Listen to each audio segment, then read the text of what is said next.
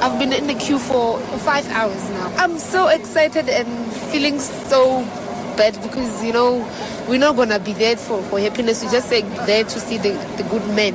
I'm so happy. I really want to say goodbye to him. It's like something went down now because I was waiting so long. So luckily I'm in the bus now. We're relieved because we've been waiting since half past 11. Also, um, quite happy that we're going to pay, pay our final respects to Tata. I'm from Northwest Mabuluka and I'm here to pay my last respects for Utata. I've driven from Soshanguve to town, then from town Union Buildings, then I took a bus to here. I'm from Gwamshanga at Mandela Village. I came here to say goodbye, Tata Madiba. I'm from Mamelodi East.